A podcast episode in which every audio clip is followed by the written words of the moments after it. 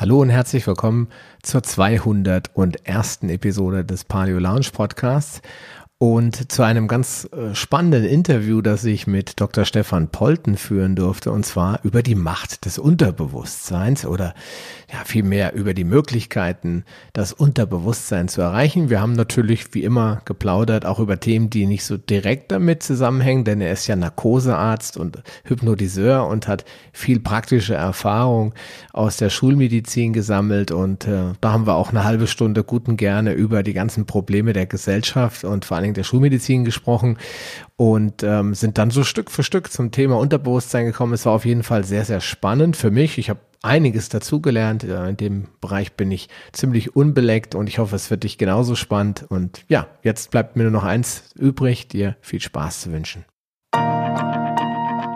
Willkommen in der Paleo Lounge, deinem Podcast für Paleoernährung und einen ganzheitlichen Lebenswandel. Für ein Leben in Harmonie mit deinem Körper und der Natur. Dr. Stefan Polten ist Arzt, Coach und Trainer aus Leidenschaft. Er hilft Menschen dabei, ihre Blockaden zu lösen und ein selbstbestimmtes Leben zu führen. Stichwort Self-Empowerment. Dazu nutzt er verschiedene Methoden und Techniken, die mit dem Unter- und Überbewusstsein agieren. Denn genau dort wird über Sieg und Niederlage entschieden und Energie freigesetzt. Außerdem ist Stefan Herausgeber des Gesundheit to Go Podcasts, mit dem er bereits seit 2014 online ist, also schon eine ganze Weile länger als ich, und sein gesamtes Wissen rund um das Thema Gesundheit mit dir teilt. Ja, und jetzt ist er in meiner Show. Hallo lieber Stefan, grüße dich. Guten Morgen, Sascha. Ja, ähm, genau genommen kenne ich deinen Podcast und, und ähm, vor allem wegen des Covers, weil du da so ein bisschen äh, albern drauf okay. rumhoppst, ja, kenne ich schon sehr lange. Ähm, ich habe damals angefangen, mich mit Podcasting zu beschäftigen, äh, beschäftigen 2015 und äh, habe dann immer mal geguckt, was machen die anderen so. Ja, nur da war ich noch in einem ganz anderen Bereich unterwegs und irgendwie hat es nie so richtig ähm, geklappt, dass wir mal zusammengekommen sind. Und dann habe ich den Podcast von Dr. Martin Oechler gehört. Mhm. Und äh, ihn hatte ich auch schon im Interview vor, vor zwei Wochen. Und da habe ich, er schreibt ja immer so eine kleine Zusammenfassung. Und dann habe ich dann gesehen, aha, oh wow, Unterbewusstsein, das finde ich mal spannend. Ähm, nicht so diese Standard-Gesundheitsthemen, die heute jeder macht, abnehmen und äh, Fett am Bauch verlieren und bla bla bla, sondern mal wirklich was ganz Neues. Und da habe ich gesagt, okay, jetzt muss ich ihn auf jeden Fall mal einladen, weil solche Gäste habe ich eigentlich selten bis nie in meiner Show. Ja, und deswegen, ja, sitzen wir heute hier und sprechen einfach mal darüber. Und vielleicht magst ja. du anfangen, einfach mal zu sagen, wer ist eigentlich Stefan Polten? Wie kam er zu dem, was er heute macht? Wie kam er zu dem, was er heute macht? Ja, ähm, letztendlich ging das in der Kindheit los, dass ich mich immer für Medizin interessiert habe und dann irgendwann Zivildienst gemacht habe im Rettungsdienst, da dann damals gesehen habe, okay, gibt ja immer in der Medizin viele Bereiche, Anästhesie, Notfallmedizin, das ist so mein Ding. Hab dann äh, in Göttingen Medizin studiert und im ersten Semester jemanden kennengelernt, der mit mir zusammen studiert hat, der gesagt hat, Mensch, ähm, ich gehe zur Homöopathie-Vorlesung, der hatte sich auch schon länger damit befasst und komm doch mal mit. Und für mich war es bis dahin so, dass ich so ganz klassisch, klassisch schulmedizinisch irgendwie groß geworden bin und meine Großeltern, weiß ich noch, die sind immer zum Heilpraktiker gegangen und im Prinzip haben wir das alle belächelt, muss ich im Nachhinein oder muss ich zugeben. Und ich dachte immer so, ach so Quacksalberei und so, so wie das ja viele annehmen und äh, bin dann halt mitgegangen äh, zu der Vorlesung, wo ich dachte, auch wieso nicht, kann ja nicht schaden und fand das ganz interessant, weil ich da zum ersten Mal ganz bewusst auf ein völlig anderes Weltbild gestoßen bin. Denn ähm, wenn wir uns mal bewusst machen, die Schulmedizin, soweit ich das mal gelernt habe, stammt ja im Prinzip so, was das, was das Bild angeht des Menschen, ist es sehr mechanisch und sehr mit reparieren und es ist irgendwas kaputt und so von, von den toten Menschen ab, was man wohl am Anfang mal geguckt hat. Okay, der ist jetzt tot, was ist denn bei dem anders und was ist denn da oder überhaupt so und geguckt hat immer nur am Körper. Und in der Homöopathie habe ich dann zum ersten Mal gesehen, okay, da ist ja diese, diese Lebenskraft, die Hahnemann beschrieben hat, dieser, dieser Geist, diese, was ja auch in allen, und das wurde mir dann zum ersten Mal bewusst, als ich dann geguckt habe, wie ist das denn in anderen, Ayurveda, Prana heißt das da, glaube ich, TCM, Shi und so weiter und so fort. Und alle Medizin, Systeme, die so auf der Welt vertreten sind, haben irgendwo immer etwas so mit Lebenskraft, mit Lebensgeist, mit was auch immer zu tun, nur wie in der Schulmedizin nicht. Da gibt's das nicht. Sondern, und das hat mich dann im Nachhinein so ein bisschen irritiert, beziehungsweise auf der anderen Seite auch immer weiter verfolgt, weil ich dann auf diesem Wege Stück für Stück Ähm, ich habe ganz, ganz lange und ganz, ganz viel dann Homöopathie parallel zum Studium gemacht und äh, diese ganze Weiterbildung gemacht und so weiter und so fort. Und bin dann ähm, über die Kampfkunst äh, parallel zu einer manuellen Therapie gekommen, habe mich da dann ausbilden lassen und habe dann auch da damals meine erste Privatarztpraxis aufgemacht, als ich dann meinen Facharzt hatte für Anästhesie und ähm, habe gesehen, wow, so kann ich auch Menschen helfen. Und zwar zum Teil oder zum größten Teil sogar noch viel schneller, effektiver und besser.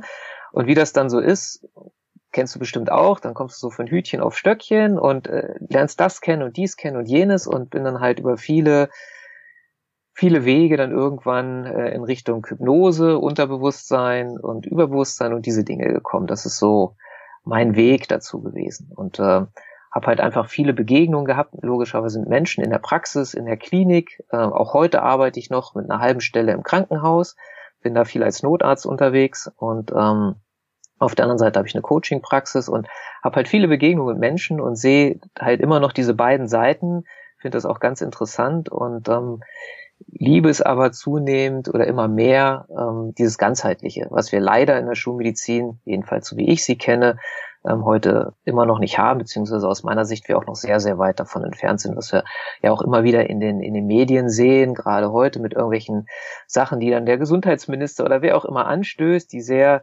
fokussiert auf Einzelne und gar nicht das Ganze sehen und ähm, ja, da eher meiner Ansicht nach oftmals Schaden anrichten als Nutzen. Hm. Gut, die Schulmedizin sieht das natürlich nicht so. Ähm, nee. die sieht das natürlich so, dass äh, es, wenn das Knie wehtut, dann muss man das Knie operieren.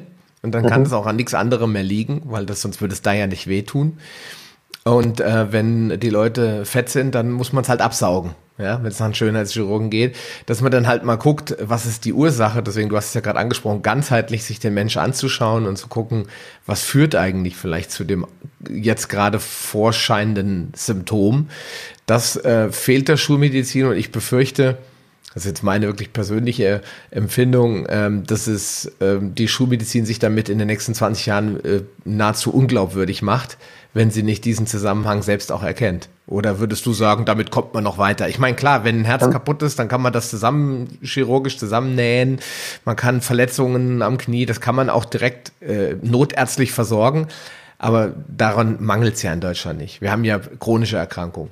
Ja, ja ich, ich, ich hoffe ehrlich gesagt auch, dass sich das immer weiter öffnet. Ich sehe es halt leider so, ähm, aus meiner Sicht, dass es halt einen riesen Lobbyismus gibt in der Schulmedizin der alles bestimmt und der ja meiner Ansicht nach zumindest äh, bis halt in die Politik und so hineinreicht und dass deswegen das krampfhaft auf der Schiene gehalten werden wird und aus meiner Sicht das Einzige, was möglich ist oder was, was auch sinnvoll ist aus meiner Sicht, ist, dass aus von der Basis her, also die Menschen selber, die Patienten, und das merke ich auch, immer unzufriedener werden mit diesem System und sagen, das kann nicht die Lösung sein, ich möchte nicht noch eine Tablette schlucken, noch eine Tablette, noch eine OP.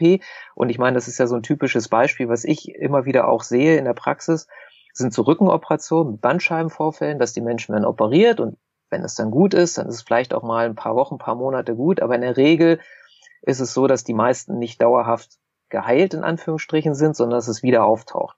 Dass im Prinzip die Menschen dann irgendwann sehen, es kann doch nicht sein, dass ich mich jetzt irgendwie zum dritten Mal am Rücken operieren lasse und so weiter und so fort und daraus sich dann vielleicht was erwächst, dass einfach ein anderes System sich etabliert, dass die Menschen auch meiner Ansicht nach begreifen müssen, dass, äh, das ist ja das nächste Ding dann, das, was bezahlt die Krankenkasse und die Menschen sind ja dann so, ich zahle ja fleißig immer ein, also muss mir die Krankenkasse auch bezahlen, äh, wenn ich irgendwo zum Arzt, zum Heilpraktiker, zu was auch immer gehe. Ähm, das funktioniert ja bei vielen alternativen Verfahren eben auch nicht. Also ich sehe das, ich arbeite ja als Coach in der großen Osteopathiepraxis, da sehe ich, dass manche Krankenkassen dann halt mal irgendwie so vier oder fünf oder sechs Behandlungen bezahlen, anteilig aber dann auch nicht mehr. Und dann wird immer die Frage sein, denke ich, in Zukunft, und das ist dann auch wieder so ein bisschen Self-Empowerment, was ist es mir wert, in meine Gesundheit zu investieren? Ja, denn ich kaufe mir ja auch ein neues Auto, ich kaufe mir einen Fernseher, ich kaufe mir irgendwie einen Urlaub und so weiter. Und was ist es mir eben wert, in meine Gesundheit zu investieren? Denn für die meisten Menschen, das kennst du bestimmt auch aus, aus deinem Umfeld, ähm, was nutzt mir das, wenn ich im schönsten Urlaub bin, aber ich habe Rückenschmerzen wie Teufel oder so? Ja, dann kann ich den gar nicht genießen. Und das ist eben, ich glaube, das wird in der Zukunft das Entscheidende sein, dass wir uns frei machen immer mehr von dem, was bezahlt irgendwer, sondern was ist mir wert, was bezahle ich und suche ich mir dann, bin ich es mir selbst auch wert, das, was mir gut tut.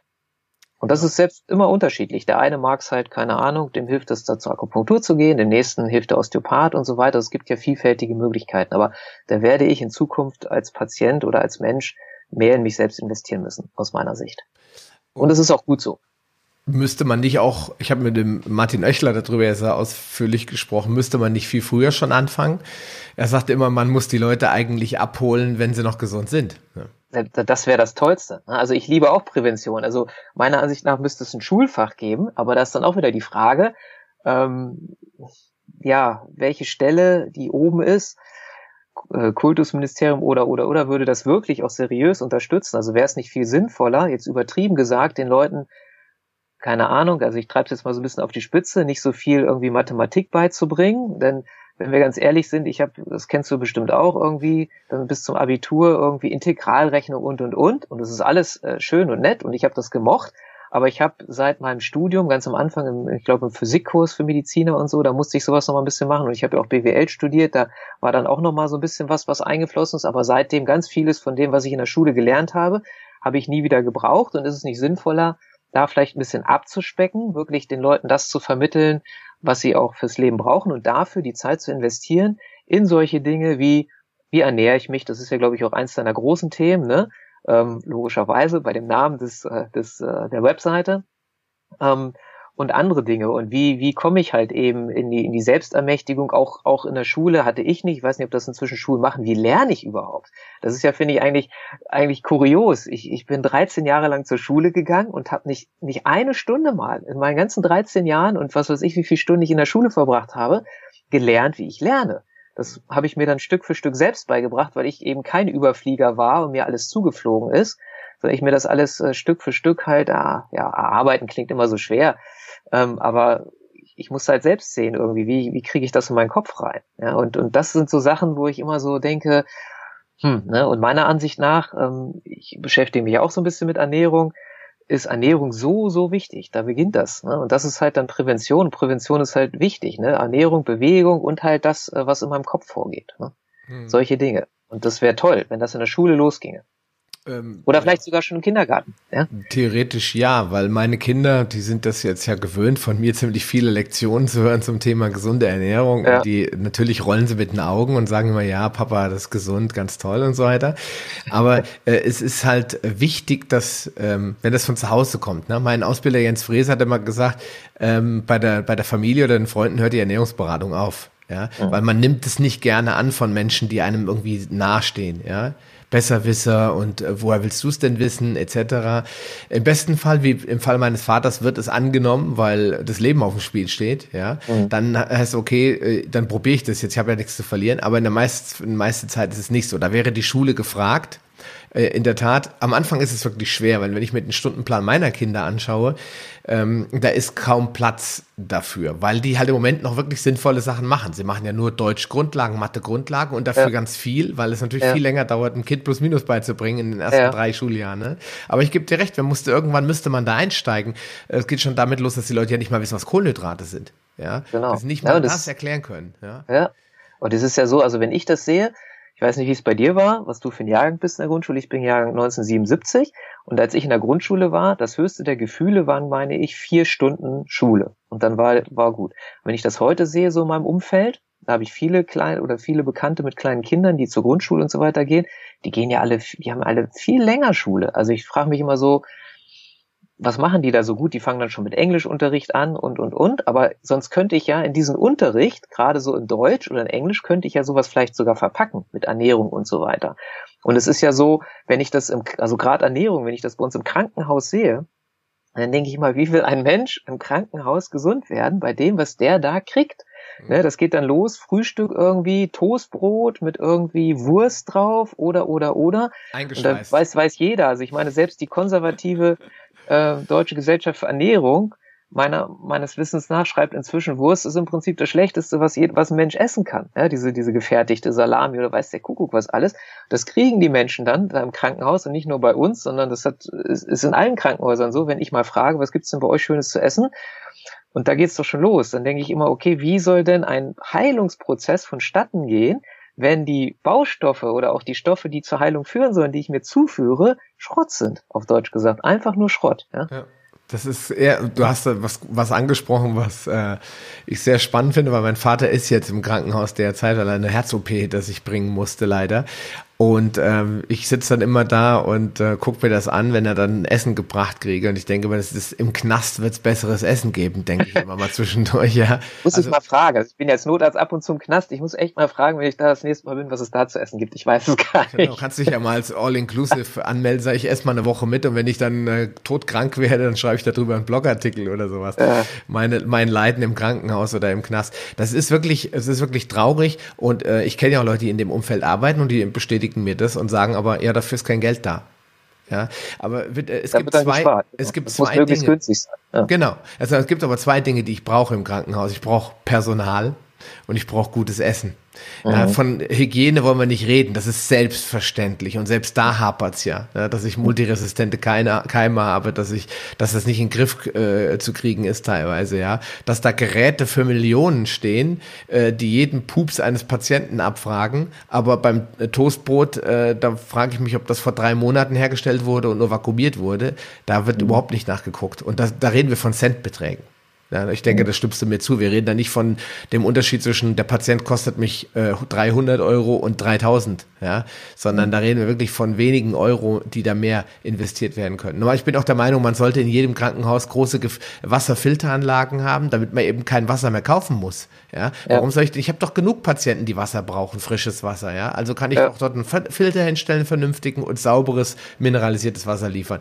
Dinge, wo ich dir zustimme, glaube, dass es teilweise auch an den oberen Instanzen liegt, dass es ganz bewusst nicht umgesetzt wird. Ja, ja irgendwas wird da sein, weil gerade irgendwie, das, da muss ich jetzt innerlich grinsen, als du das mit dem Wasser gesagt hast. Das ist in vielen Krankenhäusern ja ein großes Problem. Die stellen Wasserflaschen hin und diese Flaschen verschwinden dann, weil irgendwelche Leute denken, ach, die kann ich auch selber wegbringen, ja, bei meinem Händler des Vertrauens und kassiere dann Pfand und so. Also da passieren ja unglaubliche Dinge hinter den Kulissen in Krankenhäusern, was ich so oft höre.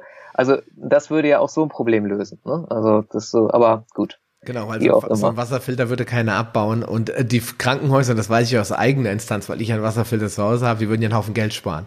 Bei mir kostet der Liter ja. ja nur noch 10 Cent und dafür kriegst ja. du nicht, nicht mal das billigste Wasser normalerweise. Ja? ja. Äh, also auch da, vielleicht hört ja einer zu, der im Krankenhaus Gesundheitsmanagement arbeitet und sagt jetzt, oh wow, das äh, wusste ich gar nicht, ich werde das mal in meiner Abteilung umsetzen, weil geht man nämlich in die VIP-Abteilung von Reha-Zentren etc., dann findet man auf einmal hochmoderne ja Kaffeeautomaten, Wasserfilter, dann gibt's das alles. Ja.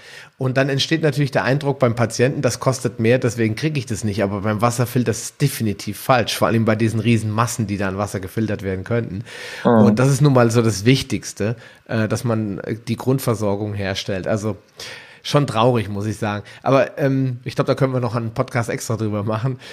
Du, du, hast ja, als du mal studiert hast, ja, du hast gesagt, du hast dich für, für Medizin interessiert. Ich habe mich immer gefragt, wie wird man eigentlich zum Anästhesist, ja, oder zum Narkosearzt? Ich meine, ja. was war so deine In Intention? Hast du schon immer gerne mit äh, Salpetersäure und Drogen rumgespielt? Nee. Mal gucken, wie kann ich Leute du, betäuben? Ist, äh, nee, das ist eigentlich ganz einfach. Ich war ja dann, wie ich gesagt habe, im Zivildienst habe ich Rettungsdienst gemacht, weil ich das halt auch mal ganz spannend fand. Und äh, die meisten Notärzte sind Anästhesisten, so bin ich dazu gekommen. Du wirst sogar lachen, als ich damals für meinen äh, Rettungssanitäter, ähm, da musste ja dann so ein Praktikum machen im Krankenhaus und unter anderem auch im OP ein paar Wochen. Und da war ich dann in der Anästhesie als Praktikant. Und damals habe ich noch gedacht, boah, Anästhesist, das wirst du auf keinen Fall. Das ist ja totenlangweilig, ganze Zeit hier nur rumsitzen und so. Das hat sich dann alles relativiert. Inzwischen äh, fand ich das, also im Laufe des Studiums fand ich das Fach dann ganz spannend und sonst hätte ich mir das ja auch nicht ausgesucht. Aber der Hauptgrund oder die primäre Motivation war einfach äh, der Rettungsdienst. Hm, okay, warum sind die alle Anästhesisten? Weil die besondere Kenntnisse der Pharmakologie haben oder? So aus meiner Sicht ist es ja so, im Rettungsdienst ist ja das Wichtigste, jetzt um es mal ganz platt zu sagen, den Patienten irgendwie lebend ins Krankenhaus zu kriegen. Und wir Anästhesisten können halt sehr gut äh, Braunülen, also Zugänge legen, ja, um dann halt Medikamente zu spritzen, weil es gibt ja viele Patienten heutzutage, wo es echt schwierig ist, gerade wenn du nicht im Krankenhaus bist, weil im Krankenhaus hast du natürlich immer die optimalen Bedingungen, schönes Licht, ja, oder gutes Licht und du kannst die Patienten hinlegen, wie du willst und so. Also draußen ist es manchmal schwieriger, irgendwo im Matsch, im Auto, im Dunkeln und so. Also du kannst gut Zugänge legen und du kannst halt gut intubieren, also so einen Beatmungsschlauch legen. Und das sind halt so zwei Sachen, um den Menschen irgendwie am Leben zu halten in der Notfallsituation, die nicht immer, aber oftmals notwendig sind. Und das können Anästhesisten halt am besten, weil sie es am meisten machen. Das ist also relativ simpel. Okay. Und weil sie der Anästhesist ist so meiner Ansicht nach, und da würden, glaube ich, viele Kollegen so zustimmen, ist der Allgemeinmediziner des Krankenhauses. Im Krankenhaus, also ich war ja auch in mehreren Kliniken äh, tätig im Laufe meines Lebens bisher. Und es ist immer so, wenn keiner was weiß, dann rufen wir den Anästhesisten an. Bestimmt hat der noch eine Idee. Also so in der Richtung. Und deswegen hast du als Anästhesist, gerade bei den operativen Fächern, da bist du ja im Prinzip überall mal dabei, um Narkose zu machen. Du hast halt einen großen Einblick. Und dadurch, dass der Anästhesist ja auch Intensivmedizin macht, äh, wie wir bei uns im Krankenhaus auch mit zwei Intensivstationen, die wir betreuen, auch diese dann internistischen Dinge und so mit kennenlernt, hast du halt als Anästhesist einen großen Überblick und bist äh, meiner Ansicht nach halt dann auch sehr gut geeignet, um Notfallmedizin zu machen. Hm das andere Fachgebiete halt nicht haben, ne? Denn wenn, ohne dass ich da, da gibt's auch tolle Notärzte, aber wenn du zum Beispiel Unfallchirurg bist als Notarzt, dann hast du halt oftmals diese, also manchmal hast du vielleicht auch noch irgendwie auf einer Intensivmedizin zu tun, aber du hast halt in diese anderen operativen Fächer in der Regel keinen großen Einblick. Als Internist hast du mit operativen Sachen so gut wie gar nichts oder sogar gar nichts zu tun und so. Also du hast halt einfach dann nicht dieses große Spektrum oder auch mit Kindern äh, was ja in der Notfallmedizin zum Glück nicht so häufig vorkommt, aber es kommen ja auch mal Kinder äh, als Notfallpatient dran oder dran, dran klingt blöd, aber äh, wo du hinfährst oder hinfliegst mhm. und ähm, so hast du halt einen guten Überblick als Anästhesist. Wird man denn da im Studium, das ist jetzt ein kleiner Exkurs, aber wird man da auch darauf vorbereitet, auf die Intensivmedizin und an die Notfallversorgung? Das heißt, ist jedem Anästhesist äh, in Spee klar, dass er eventuell Teile seines Lebens im Helikopter verbringt oder im Notarztwagen? Oder gibt es da die freie Wahl zu sagen, nö, ich möchte mich nur mit meinem äh, John Grisham-Roman äh, in OP sitzen, zwischendurch mal auf den Monitor gucken, wie man das immer in den Fernsehserien sieht? Äh, oder ist es klar, nee, du musst da einen gewissen Notan Notanteil mit mitmachen in deiner Also ich Karriere? glaube, die meisten, die sich für Anästhesie entscheiden, wollen das gerne. Ähm, du musst es aber nicht. Also ich weiß nicht, wie das in, in, in unserem Krankenhaus zum Beispiel ist es so geregelt, dass du es machen kannst, aber nicht musst. Ähm, weil wir auch genug Kollegen haben, die das gerne machen wollen. Und da eher Andrang ist, also gerade zum Beispiel für einen Rettungshubschrauber, es sind eher Kollegen, die gerne wollen, aber da es natürlich keinen Sinn macht, wenn du nur einmal im Jahr fliegst, gibt es da eine bestimmte Anzahl von Kollegen, die sich halt diese Dienste teilen, damit da eine gewisse Routine aufrechterhalten wird. Ähm, und ansonsten gibt es natürlich auch Krankenhäuser, wo gar kein, wo du gar nicht Notfallmedizin direkt machen kannst, weil die gar kein Notarzt, Einsatzfahrzeug oder Notarztwagen oder Hubschrauber da stationiert haben. Ähm, da gibt es also vielfältige Möglichkeiten. Und als Anästhesist hast du halt so, inzwischen gibt es fünf Säulen. Du machst halt äh, Narkosen, also Anästhesie, du machst Intensivmedizin, du machst Schmerzmedizin, du machst Notfallmedizin, du machst Palliativmedizin. Das kommt ja auch aus der Anästhesie, die Palliativmedizin.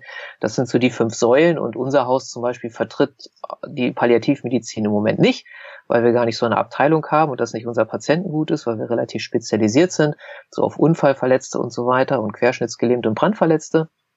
Ähm, und so kommt es dann halt so ein bisschen drauf an, als Anästhesist, wo gehe ich hin, in welches Haus, wo lasse ich mich anstellen, was möchte ich gern machen. Und auch bei uns im, im Kollegenkreis, wir sind so um die 65 Kollegen in der Abteilung, machen nicht alle Notfallmedizin. Hm, okay. Aber du hast dich ja ganz bewusst dafür entschieden. Ja. Hast du ja schon gesagt. Jetzt ist es so, ähm, wenn du als, äh, du hast dich ja auch viel mit Homöopathie beschäftigt, hast du gesagt. Das hm? heißt, du hast ja dann auch kennengelernt, äh, Methoden kennengelernt, jetzt vielleicht außerhalb der Narkosemedizin, äh, weil man kann jetzt einen auf dem OP leider nicht mit Globuli betäuben, äh, aber du hast festgestellt, okay, es gibt ja auch andere Möglichkeiten zu heilen. Äh, mhm. Gab es dann auch mal so eine Situation, wo du gedacht hast, Mensch, wir pumpen die Leute da schon ganz schön voll mit Zeug und, und, und belasten den Organismus enorm, um dann, weiß ich nicht, irgendwas Milz zu entfernen oder einen, einen, einen komplexen Bruch zu beheben? Oder hast du gesagt, ja, muss so sein und das stelle ich nicht in Frage? Oder gab es schon mal so einen Moment, wo du gesagt hast, oh Gott, was da reinkommt und die Nebenwirkungen und so weiter. Aber naja, so ist es halt. Die Momente gibt's ganz oft, auch heute noch. Ähm, weil ich, das, das ist so ein bisschen, ja, ähm, so ein bisschen schwierig manchmal, gebe ich ganz ehrlich zu, weil ich, also ich mache mal ein ganz einfaches Beispiel. Äh, mit der, mit dieser manuellen oder Schmerztherapie, die ich ähm, ganz am Anfang aus der Kampfkunst kennengelernt habe, mit der ich damals meine erste Privatarztpraxis aufgemacht habe, da war es in aller Regel, also auch nicht immer 100 Prozent, ganz klar, so eine Methode oder so eine Technik kenne ich nicht, die immer 100 Prozent wirkt. Aber in ganz, ganz vielen Fällen, zum Beispiel bei diesem berühmten Karpaltunnelsyndrom, konnte ich den Leuten damit innerhalb von, sag ich mal, maximal zehn Minuten war das oftmals erledigt. Ja, und wenn die Menschen dann zu mir kamen, zur Narkosevorbereitung, zu diesem Aufklärungsgespräch und haben mir erzählt, okay, ich bin in der Handchirurgie und ich soll morgen operiert werden oder übermorgen oder nächste Woche, wann auch immer, hier mein Karpaltunnelsyndrom, habe ich oftmals gedacht, äh, ist ja irre oder Wahnsinn eigentlich, die werden operiert. und man könnte diesen Menschen, das liegt ja auch gar nicht an mir, mit anderen Methoden ganz schnell helfen. Ja, und dann bräuchten die nicht operiert werden. Ja, das ist dann halt das Spiel, wo ich mich entscheiden muss als Mensch, spiele ich das mit oder nicht. Und es gibt auch Menschen, so verrückt das klingt, die lassen sich gern operieren. Und es gibt halt auch Menschen, die sagen, nee, die Schulmedizin, das ist mein Weg. Also meine Eltern zum Beispiel sind auch extrem auf dem schulmedizinischen Weg. Ist für mich auch nicht immer einfach, so wie du ja auch erzählt hast. Ne? Das ist ja so, es gibt ja, glaube ich, diesen Spruch, der König zählt im eigenen Lande nichts oder irgendwie so sinngemäß eben, dass wenn man es den Angehörigen sagt oder so, ja, ja, hm, du mit deinen Sachen und so, nee, nee, ich gehe mal lieber den Weg. Äh, da musste ich mich dran gewöhnen und gerade als ich am Anfang angefangen habe, da zu Beginn meines Studiums mit der Homöopathie, da war ich halt auch noch so drauf und wollte alle bekehren. Das war für mich dann irgendwie sehr heilsam. Ich glaube, das gibt auch viele, die halt andere Wege dann gehen, die, denen das auch so geht. Für mich war es sehr heilsam, weil ich irgendwann gemerkt habe, das ist totaler Quatsch. Das ist nicht für, das ist für mich nicht gut, weil es macht mir ein schlechtes Gefühl, denn die sagen immer, komm, Stefan, lass mal sein und geh weg damit und so. Und für die anderen ist es auch nicht toll, weil ich die dann äh, vollgelabert habe mit Homöopathie ist toll und mach doch mal dies und jenes und nimm doch mal das und so. Das hat äh, wenig Sinn und so sehe ich das heute auch halt auch, dass die Menschen suchen sich das aus und sie haben ja auch durch das Internet und so vielfältige Möglichkeiten, wenn sie wirklich wollen, sich mal zu informieren, was gibt es denn alles? Und klar, äh, im Internet steht auch viel Quatsch, aber jeder, der, das ist dann halt die Aufgabe der Menschen zu gucken, okay, was, was nehme ich für mich an Informationen an, was nicht. Äh, sehen wir ja auch immer in großen Debatten, auch auf Facebook und so und auch jetzt diese eine Geschichte, ich möchte es gar nicht namentlich groß nennen, damit unserem Gesundheitsminister, wo halt äh, groß im Prinzip zwei Lager sind und meiner Ansicht nach halt das eine Lager leider sich überhaupt gar nicht mal informiert, was das andere sagt, weil ansonsten ist meine Feststellung, dass oftmals Leute, und das hat jetzt mit dem Thema auch gar nichts zu tun, wenn sie sich mal öffnen und auch mal äh, gucken, okay, warum, warum denken denn die anderen komplett anders als ich? Was haben die denn gar nicht, gar nicht groß an Argumenten, sondern wirklich, was haben die denn gelesen? Was haben die denn für Informationen? Und ich das da mal vergleiche, dann kommen oft erstaunliche Dinge heraus. Und, äh, und so ist es halt, um auf deine Frage zurückzukommen, nicht immer einfach im Krankenhaus, ähm, weil ich von ja, von Ernährung, das hatten wir schon als Thema und von vielen anderen Dingen da auch nicht so der große Überzeugung bin, aber das ist letztendlich das Spiel, was ich da mitspiele und ich sehe das dann halt so, dass ich oftmals Menschen so ein bisschen inspirieren kann dann wenigstens im Gespräch. Wenn die in der Intensivmedizin sind ja auch nicht immer alle im künstlichen Koma oder so, aber wenn ich dann mit denen ins Gespräch komme und merke, die sind offen, dann bin ich da auch immer gern bereit, denen einfach zu sagen, okay, guck doch mal nach da, schau doch mal nach da. Und wenn es im Rahmen möglich ist, auch denen da ähm, ein bisschen was anzubieten, Wobei ich gebe ganz ehrlich zum Krankenhaus ist es nicht immer möglich, weil die Rahmenbedingungen nicht da sind. Dann kommen wir wieder zu Faktoren, die du am Anfang auch gesagt hast, nicht nur äh, Pflegepersonal, wo ich auch ein großer Freund wäre, wenn man das äh, deutlich aufstockt und wenn man vor allen Dingen auch da, weil das wird dann die nächste Folge sein müssen, diesen Beruf viel attraktiver zu machen. Und es liegt dann, glaube ich, nicht daran, indem man sagt, okay, wir machen ein Studium draus. ist jetzt auch wieder ein anderes Thema, weil das ist immer die Frage, ob jemand, der dann Master auf Pflege oder wie das dann heißt, ist, ob der dann noch Lust hat, ich sage jetzt mal so plakativ, Essen hinzustellen und den Po abzuwischen, oder ob der sagt, nee, ich bin ja Master, ich habe jetzt zehn Semester studiert, das kann es jetzt nicht mehr sein für mich. Also das werden dann die nächsten Probleme sein, die ich so in der Praxis sehe. Aber wir brauchen überhaupt erstmal Pflegekräfte, dann sehe ich einfach bei uns im Krankenhaus, es gibt offene Stellen, ja, und du findest gar keinen, ne, weil der Markt ist leer und ich glaube auch in Zukunft, selbst, ich weiß nicht, wie es in den Pflegeschulen ist, aber so ein paar kenne ich, die haben schon Probleme, überhaupt ihre, ihre Ausbildungsstellen zu besetzen. Was wir inzwischen in Deutschland in vielen Bereichen haben. Im Handwerk sehen wir es ja auch. Ne? Also wer kommt denn in 20 Jahren dann und macht noch unser Waschbecken oder so, wenn da was kaputt ist? Weil viele ja so sind, oh nee, da mache ich mir die Hände schmutzig oder es könnte ja mal irgendwie draußen bei Wind und Wetter und so. Also da werden viele spannende Sachen in Zukunft auf uns zukommen, wo die Menschen dann immer mehr überlegen müssen, okay, wie wollen wir denn in unserer Gesellschaft leben? Hm. Jetzt sind wir total abgekommen vom Thema, aber das, es hängt ja immer alles miteinander zusammen. Das ist ja das Spannende in unserem Leben. Ne? Es ist ja ein Irrglaube zu sagen, und das ist eben das auch in der Schulmedizin, wenn ich was am Auge habe, dann ist das am Auge und woanders ist nichts. Ne? Und das ist ja ein Irrglaube, denn der Mensch ist ein Ganzes. Und wenn ich was am Auge habe, dann, dann hat das auch mit dem kleinen C und so zu tun, weil wir sind ein Ganzes und wir müssten immer das Ganze betrachten und sehen. Ne?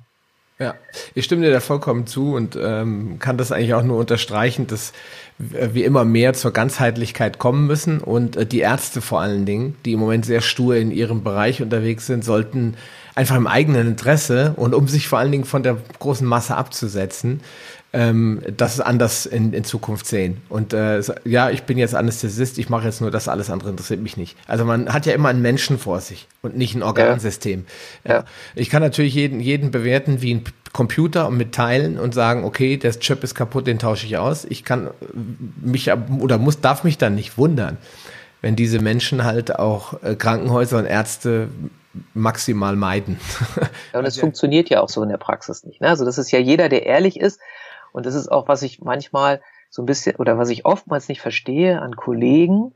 Ähm, denn viel, also ich habe das Gefühl, so ein bisschen öffnet sich das langsam. Aber viele laufen halt wirklich noch so durch die Gegend meiner Kollegen. Und ich habe das immer nicht verstanden. Schon damals, als ich äh, im, im praktischen Jahr, das ist das letzte Jahr im Studium, und da musst du ja, zu meiner Zeit war es jedenfalls so, das waren dann drei Teile, dann innere Medizin, Chirurgie, das war Pflicht und dann konntest du ein Wahlfach machen, habe ich natürlich logischerweise Anästhesie gemacht. Und in der innere Medizin war das ja nicht so selten, dass Patienten sind ins Krankenhaus gekommen, sagen wir jetzt mal ein blödes Beispiel, Bluthochdruck. So, dann haben die irgendwie eine Tablette bekommen und die, das ist ja dann schon gut, ja, dann war der Blutdruck gut eingestellt, dann sind die nach Hause gegangen. Ein paar Wochen oder ein paar Monate später habe ich die wieder gesehen, ja, im Krankenhaus, weil dann war entweder der Blutdruck wieder höher, dann gab es Tablette Nummer zwei oder er hat Nebenwirkungen bekommen von Tablette Nummer eins, dass ihm, keine Ahnung, sage ich jetzt mal, er hat Magenschmerzen. So, dann gibt's die nächste Tablette gegen Magenschmerzen und so weiter und so fort. Das ist jetzt ja so eine Geschichte, die kann man aufmachen. Ich sehe das als Notarzt oft, dass wenn ich dann sage, haben Sie denn irgendwie eine Medikamentenliste, dann kriege ich einen ganzen DIN A4-Zettel, manchmal sogar zwei, vollgeschrieben mit Medikamenten. Ja, also wo die dann irgendwie, keine Ahnung, zehn, manchmal 20 Medikamente nehmen. Also völlig irre, wo ich denke, oder wo die manchmal auch wirklich schon sagen, wissen Sie, Herr Doktor, ich bin eigentlich schon satt, nachdem ich morgens meine Tabletten genommen habe. Ne? Also die kommen gar nicht zur Ernährung, in Anführungsstrichen. Die ernähren sich von Tabletten. Also ein völliger Irrsinn. Und da frage ich mich immer im Zuge dessen, ähm, dass, dass ich doch als, äh, als Kollege auch irgendwie merken müsste, Mensch, Frau Müller kam irgendwie vor zehn Jahren, da habe ich ihr eine Tablette gegeben. Jetzt kommt Frau Müller nach zehn Jahren und jetzt hat sie schon irgendwie sechs, sieben, acht Tabletten. Wie kommt das? Ja, und das ist mir unbegreiflich, klar, wenn ich dann Kollegen anspreche, sagen die, na ja, die ist ja älter geworden, wenn wir älter werden, werden wir kränker und na ja, eine Nebenwirkung kann halt mal auftreten, sie braucht ja dieses Medikament wegen ihres Blutdrucks und so weiter und so fort. Und okay, wir haben in der Schulmedizin halt klassischerweise nicht die Mittel an der Hand, um wirklich mal zu gucken oder, oder auch die Denkweise, wo ist denn wirklich die Ursache? Klar, wenn ich irgendwie ein guter Arzt bin, dann kläre ich erstmal ab, hat der Blutdruck irgendwelche Ursachen, hat irgendwas an der Niere oder, oder, oder. Aber das wissen wir alle, Bluthochdruck ist so ein typisches Beispiel, wo man dann sagt, okay, ich glaube 90 Prozent oder so finden wir nichts oder über 90 Prozent sogar, okay, also gibt's die Tablette, ja, und dann ist es eben so. Ne? Und äh, da geht's dann halt nicht weiter. Und ich sehe das halt so, und da kommen wir jetzt vielleicht so ein bisschen zu dem Unterbewusstsein und und und. Und wenn ich halt da arbeite mit dem Unterbewusstsein über Hypnose oder andere Technik, ist auch völlig egal, dann finde ich plötzlich, oder was heißt ich, dann zeigt mir das Unterbewusstsein plötzlich und auch dem Klienten natürlich Gründe, aha, da war mal was. Und das ist dann das Spannende, das sind halt in der Regel irgendwelche emotionalen Sachen, und wenn ich die löse, dann ist es ganz oft so, auch nicht immer, aber ganz oft so, dass wie so ein Zauberhand dann auch sich das körperliche Symptom zurückbildet oder sogar ganz auflöst. Und das ist ja, finde ich, das Spannende. Und das ist ja was, wo, wo viele sagen, wie kann das sein? Das kann doch nicht sein, dass wenn ich irgendwie, mach mal ein ganz blödes Beispiel, ich als Kind von der Schaukel gestürzt bin und nicht gleich meine Mama mich getröstet hat oder so und ich mich verloren fühlte, dass wenn ich jetzt dieses Gefühl löse in der Vergangenheit oder beziehungsweise jetzt, aber aus der Vergangenheit, was ich immer mitgeschleppt habe, dass ich dann plötzlich eben keinen Blutdruck mehr, Bluthochdruck mehr habe oder so, ne? Wie sollte sowas funktionieren? Ne? Aber es funktioniert halt in der Praxis. Und da ist mir auch immer relativ egal, wie das funktioniert, sondern für mich als, als jemand, der praktisch arbeitet, ist halt immer, was ist das Resultat, ja? Mhm. Deswegen ist mir auch immer relativ egal. Also viele Kollegen sind ja, dann gibt es dazu Studien und und und. Und ja, in der Hypnose zum Beispiel gibt es inzwischen ein paar Studien, aber halt nicht die große Masse, weil da letztendlich auch nicht, das ist ja immer so, das wissen wir alle, Studien kosten viel Geld, wenn ich die groß mache. Das heißt, ich brauche einen Geldgeber. Und die meisten Geldgeber kommen aus der Industrie und die geben natürlich nur Geld, das ist ja auch irgendwo legitim, das will ich gar nicht verurteilen, wenn sie davon was haben. Ja, also wenn sie dann irgendein Produkt verkaufen können, was sie herstellen. Ja, und ähm, ja, Hypnose zum Beispiel, wie soll ich das äh, in Anführungsstrichen verkaufen als Tablette oder so. Ne? Das wird halt nichts. Also gibt es halt auch wenig Geld, also gibt es halt auch in der Regel keine Riesenstudien. Nur für mich ist es eigentlich relativ uninteressant, irgendwelche Studien, sondern für mich zählt das, was ich sehe in der Praxis, das, was funktioniert. Hm. Das finde ich, äh, könnte in der Medizin eigentlich ganz äh, allgemein mal eingeführt werden, dieses äh, Wirkungsprinzip, dass man sagt, okay, ich habe jetzt manualtherapeutisch bewiesen, dass ich das Karpaltunnelsyndrom äh, beseitigen kann oder mhm. schmerzfrei stellen kann, ohne dass ich eine OP brauche. Dann, äh, und wenn ich das tausendmal bewiesen habe, als einzelner Arzt auch nur, dann habe ich mhm. zumindestens ja, ich sag mal, in meinem äh, Einflussbereich bewiesen, dass es durchaus funktionieren kann. Und dann muss ich eigentlich nur noch die Offenheit irgendwie erzeugen bei den Menschen, zu sagen, okay, was habe ich zu verlieren? Die OP kann ich immer noch machen. Ja? Genau. Also kann ich doch ja. mal probieren, vielleicht hilft es mir ja auch. Ja? Und das wird, das Schlimmste ist, die Leute werden da ja verurteilt. Mein Vater hat ja seine OP wirklich ein Jahr aufgeschoben weil er einfach sagen, gesagt hat, ich will erst mal probieren, was abnehmen und all die anderen Sachen äh, bewirken können. Und mhm. dann kriegt er im Krankenhaus gesagt, da hätten wir ihn gleich sagen können, das wird gar nichts. Ja, mhm. ja, das ist dann halt damit, wenn die Leute nicht bekräftigt, ja, das war, es war toll, dass sie was geändert haben an ihrem Leben, aber es hat jetzt nicht gereicht und jetzt müssen wir was anderes machen. Und dann ist es auch legitimer, dass die Menschen dann noch ein schlechtes Gewissen gemacht kriegen. Und manche sagen dann danach vielleicht wirklich, ich ändere nie wieder was an meinem Leben, weil die Ärzte haben es mir jetzt bewiesen. Das macht für mich halt einfach nicht den Eindruck, als wenn man an Gesundheit interessiert wäre, sondern einfach nur seine Methoden stur verfolgen will. Ja. Ja, und vor allen Dingen sind das ja oft auch, ich meine, da sprechen wir von Nocebo, ne, ganz oftmals negative Suggestion, das wird sowieso nichts und und und. Und das wissen wir ja inzwischen auch. Und da gibt es sogar ein paar Studien äh, zu, dass das extrem schädlich ist. Ne, dass sich das halt im Unterbewusstsein verankert. Unser, unser Unterbewusstsein ist halt total humorlos, ne, dass es es aufnimmt.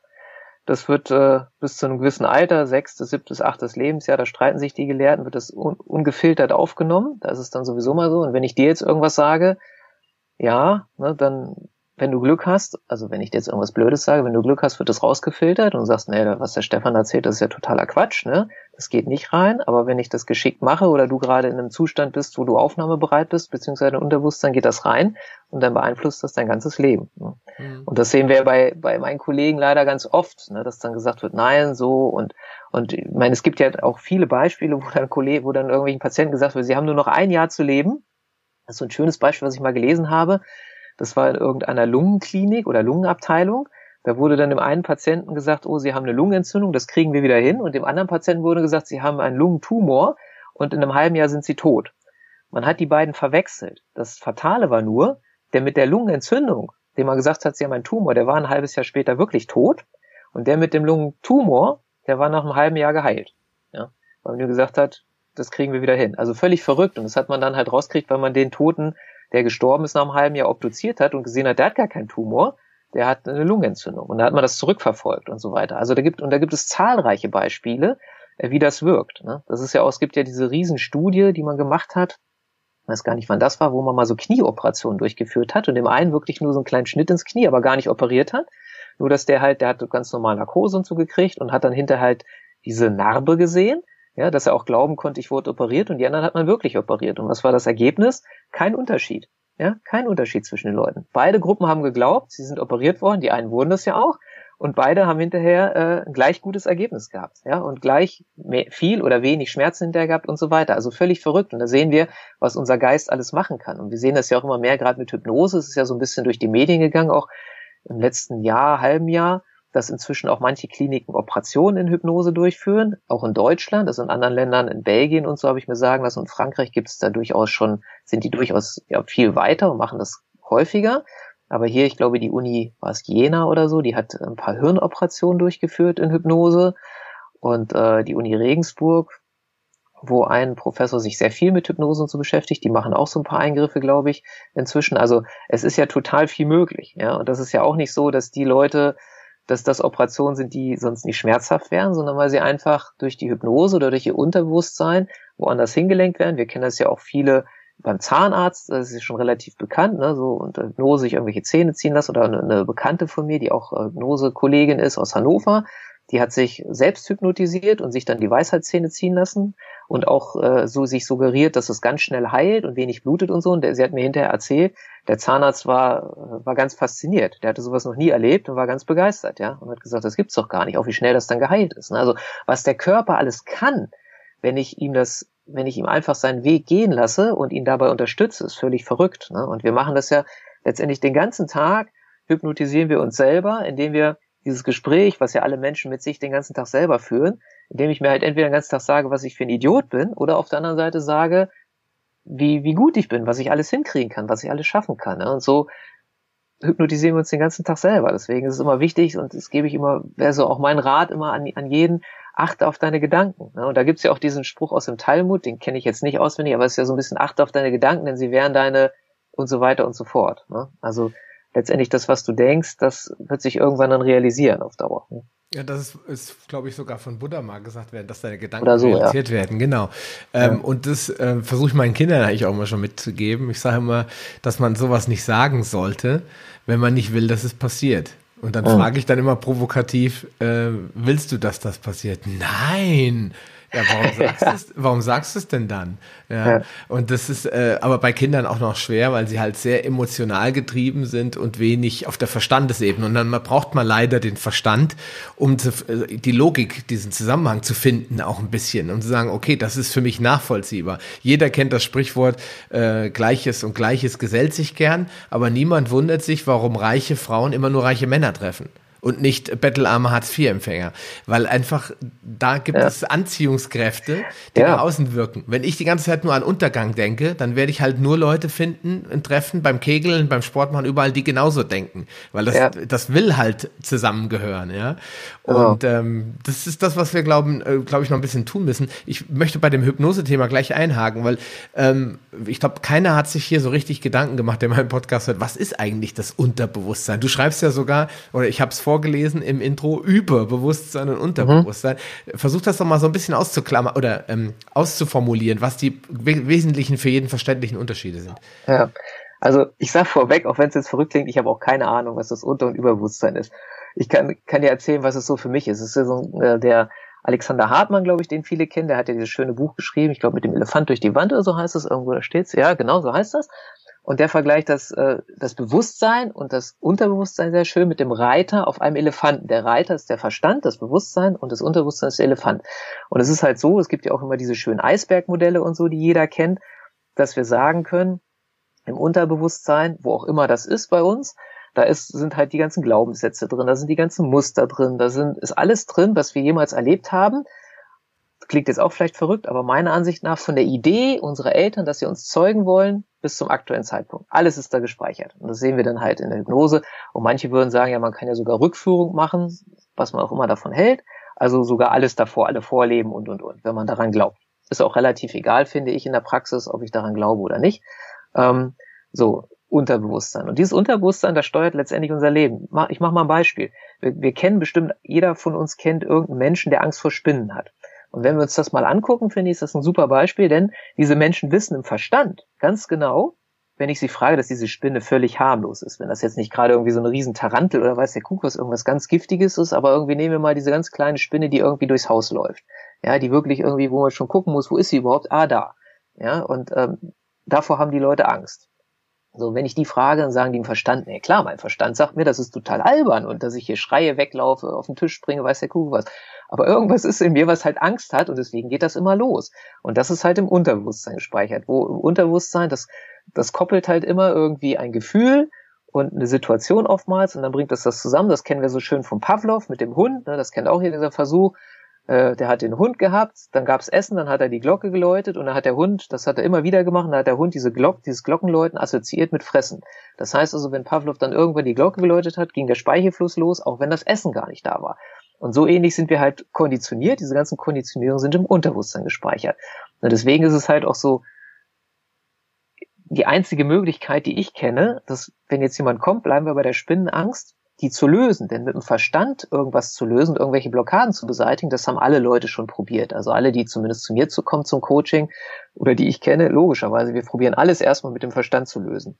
Und erst wenn wir das nicht hinkriegen, dann kommen wir vielleicht auf die Ideen, ich muss mir irgendwie was anderes suchen. Und das ist es eben dann mit dem Unterbewusstsein zu arbeiten, was auch immer das ist. Ja, so kann ich dann halt im Unterbewusstsein über Hypnose oder was auch immer diese Muster finden und diese Situation vielleicht und die dann auflösen. Und ganz einfach gesagt, dem Unterbewusstsein dann sagen, pass mal auf, bisher hast du das so gemacht, ja, da gab es vielleicht mal bei einer Spinne fällt mir jetzt kein schönes Beispiel an, aber vielleicht beim Hundebiss, da hatte ich mal als kleines Kind einen Hund gebissen, aber jetzt bist du groß, erwachsen und ähm, jetzt brauchst du keine Angst mehr haben vor Hunden. Und seitdem hatte ich auch keiner mehr gebissen, schau mal und so weiter und sagte das Unterbewusstsein, okay, dann habe ich jetzt keine Angst mehr vor Hunde. vor Hunden, ja, dass ich da gebissen werde und dann ist das gelöst.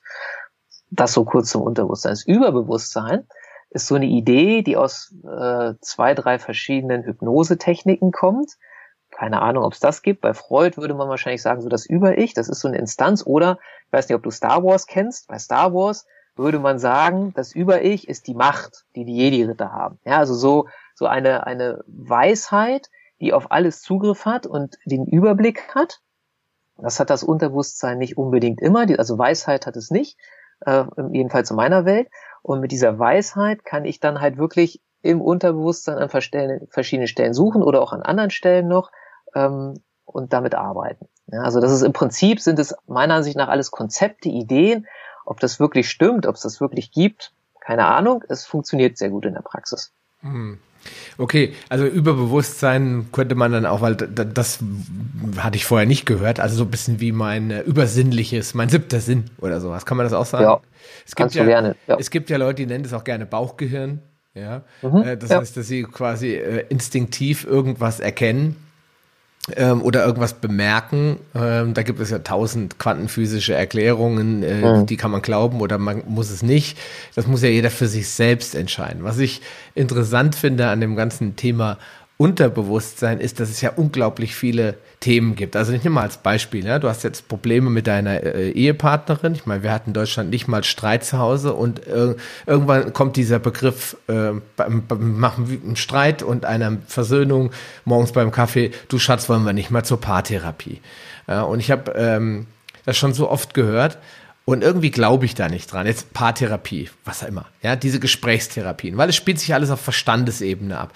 Und wer das mal erlebt hat äh, bei einer Diskussion, selbst wenn das nur drei Leute sind und einer ist als Mediator dabei, der nur zuhört, ja, und die beiden unterhalten sich.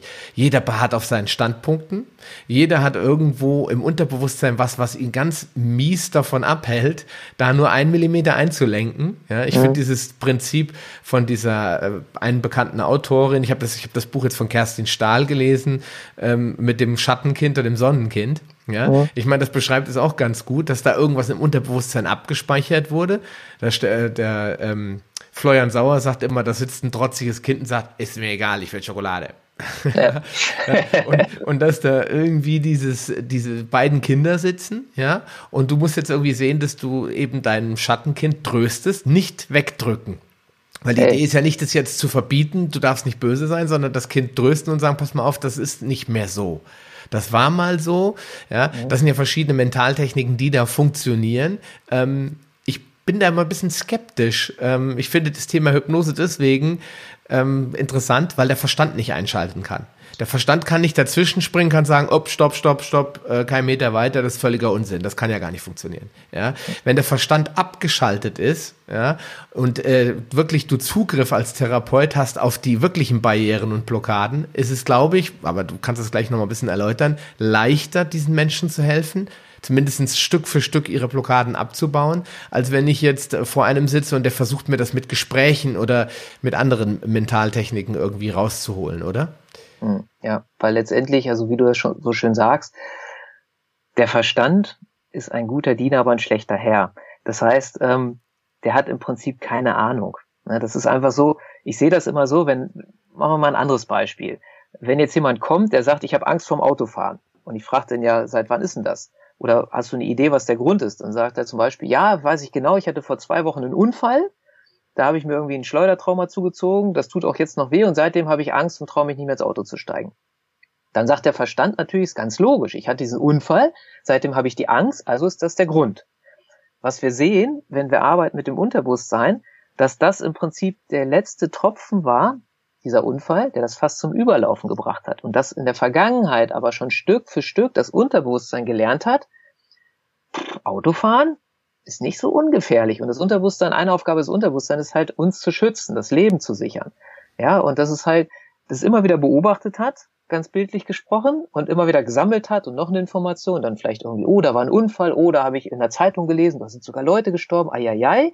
Ja, und irgendwann, zack, kommt der Unfall und dann sagt der, das Unterbewusstsein, nee, Jetzt ist gut. Wir müssen das irgendwie, ich muss das unterbinden und das mache ich ganz einfach, indem ich eine Angst mache. Dann steigt er nicht mehr ein, mein Besitzer oder wie auch immer. Ja? Und, ähm, dass das eben nicht der Grund ist. Und dass wenn ich jetzt aber ähm, in der, im Coaching oder in der Therapie, wie auch immer ich das nennen will, nur daran arbeite, an diesem Unfall, dann wird das Ergebnis sein, dann habe ich ja diesen letzten Schluck wieder rausgenommen, dann wird das Ergebnis sein, der kann dann wieder Auto fahren, aber bei der kleinsten Kleinigkeit wird er wiederkommen und sagen, ja, das hat jetzt ein paar Monate gehalten, jetzt hatte ich wieder irgendwas gesehen, jetzt habe ich wieder Angst vorm Autofahren. Das heißt also, ich bin halt da nicht an der Ursache.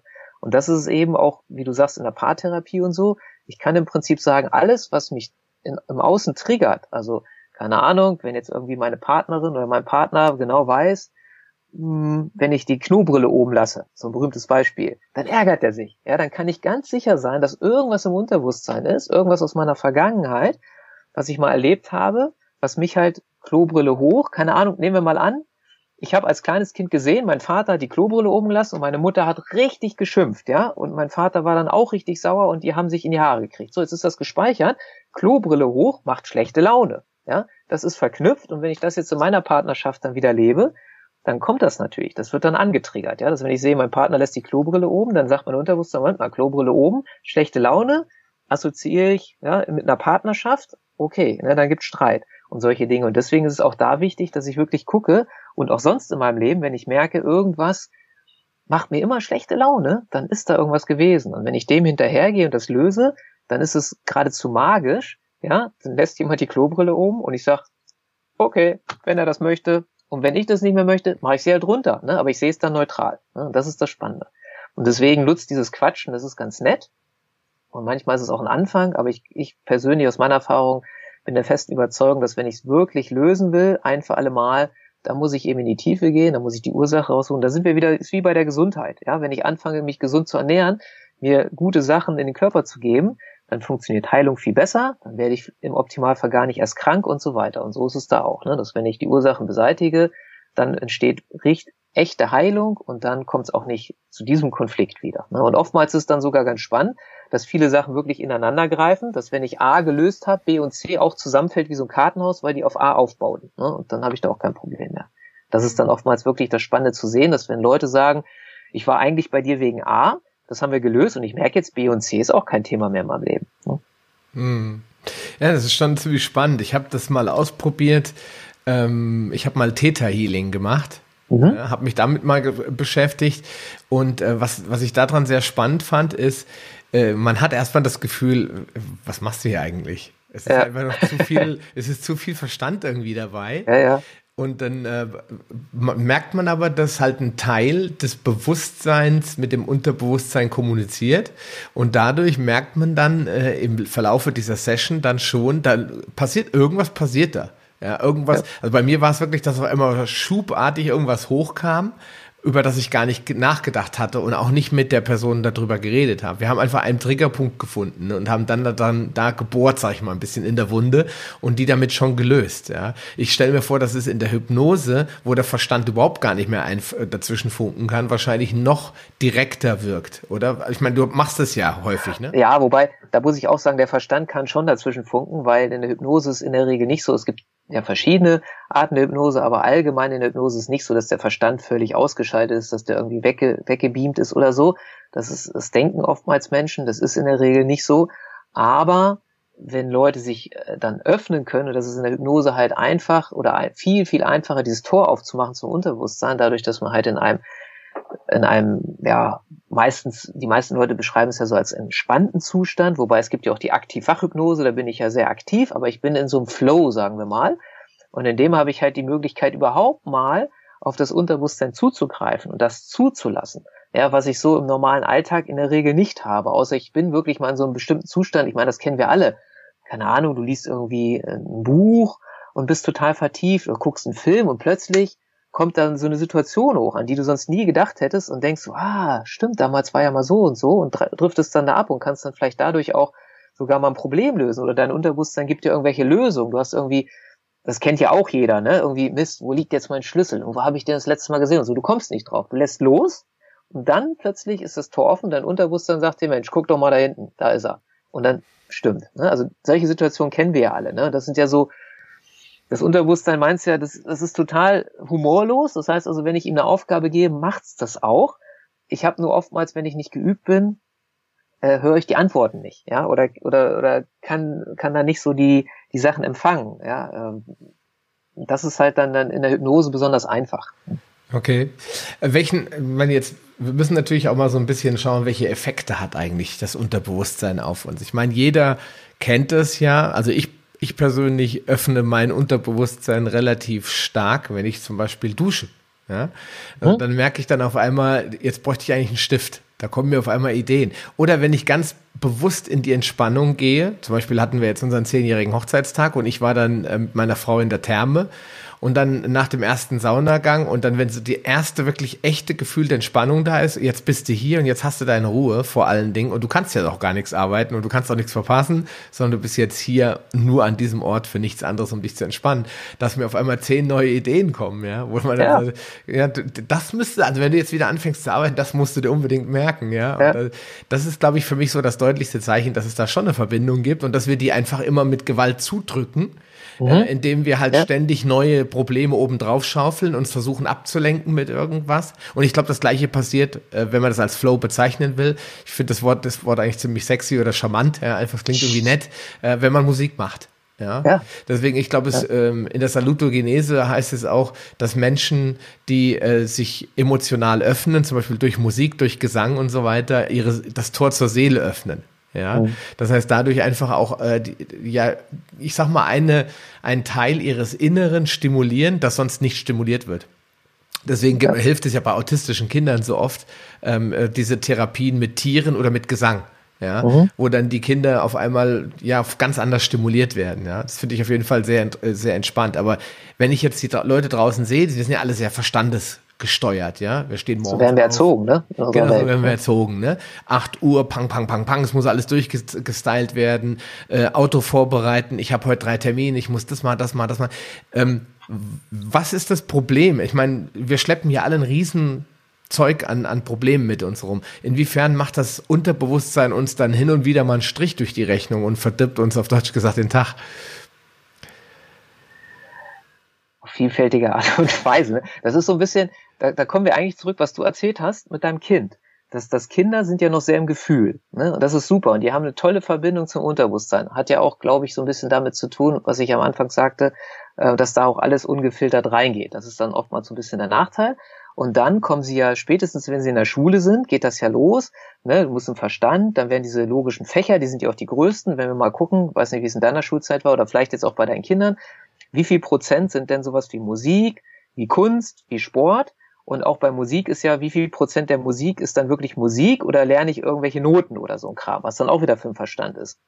Und das heißt also, Stück für Stück wird ja im Prinzip dieser Verstand nach oben gebracht, ja, und alles mit Fühlen und so nach unten. Und dann ist ja auch so, äh, das kenne ich noch so aus meiner Kindheit, Indianer kennt keinen Schmerz und all sowas. Also das wird ja dann auch alles so, ne, stell dich nicht so an, ja, und, ähm, und denk mal drüber nach und, und, und. Also es wird ja von Anfang an, geht ja immer alles so Richtung Kopf.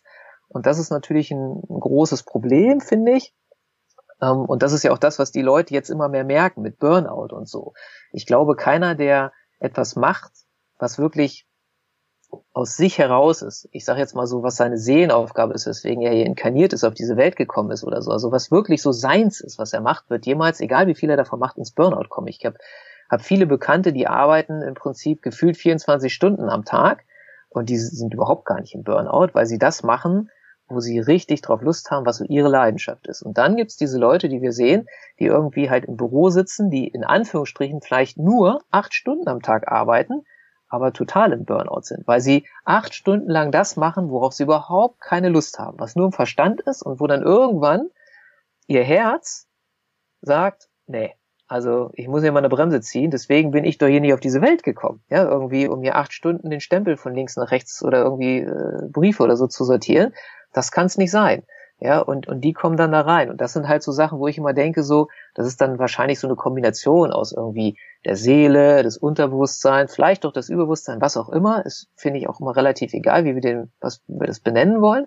Aber wo irgendeine Instanz in uns sagt, so, nee, hier geht's nicht weiter. Und das sind dann halt wirklich, oder auch wenn wir schlechte Gefühle kriegen, wenn wir irgendwie merken, oder auch körperliche Sachen, ja, wenn wir merken, wir gehen morgens zur Arbeit und kriegen schon äh, Magenschmerzen, ja, so ein typisches Anzeichen, was meiner Ansicht nach nicht gut ist, ja, wo, wo dann aber auch viele so, und das ist dann ja auch so, sind wir erzogen und gestrickt, da ist dann oftmals so durchhalten, ja, dann wird eine Tablette eingeworfen, sind wir wieder bei dem Thema, um das zu unterdrücken und irgendwie weitermachen, ja, ich habe auch so eine, so eine Freundin, die, ähm, ja, wo ich das echt immer sehe, ne? die sich, die wird in Anführungsstrichen eigentlich in der Firma nur getreten, aber trotzdem äh, ist ihre Welt, ich muss funktionieren. Und wenn ich mal Kopfschmerzen habe, und das hat sie gar nicht so selten, Nackenschmerzen, ne?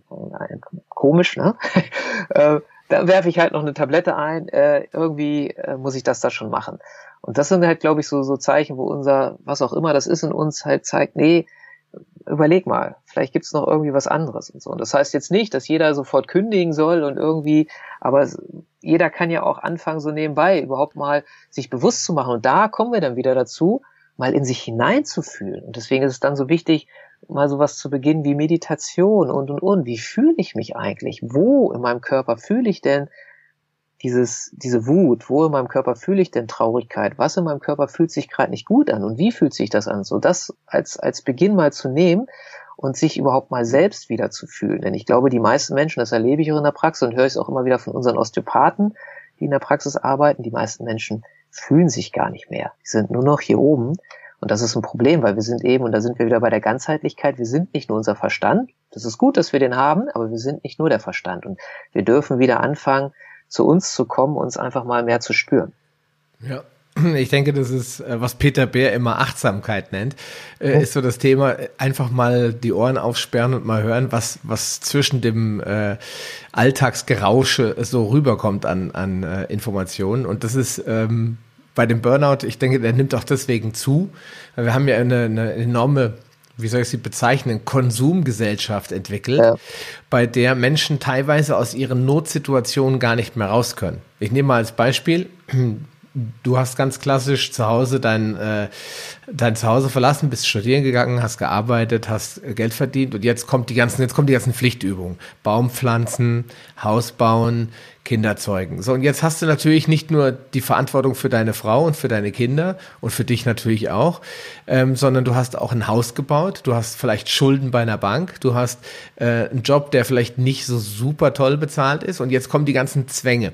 Ja, das heißt, du kannst jetzt nicht einfach aussteigen und sagen, ich gehe jetzt nach Honolulu für drei Monate und wohne in einer Basthütte, die mich ja nichts kostet oder nur ein Apfel und Ei und finde mal den Weg zu mir selbst, weil ich weiß, irgendwas da drinnen funktioniert nicht, sondern ich bin jetzt gezwungen, Kohle ranzuschaffen, damit ich nicht untergehe, damit ich nicht in der Gesellschaft ähm, ans untere Ende durchgereicht werde.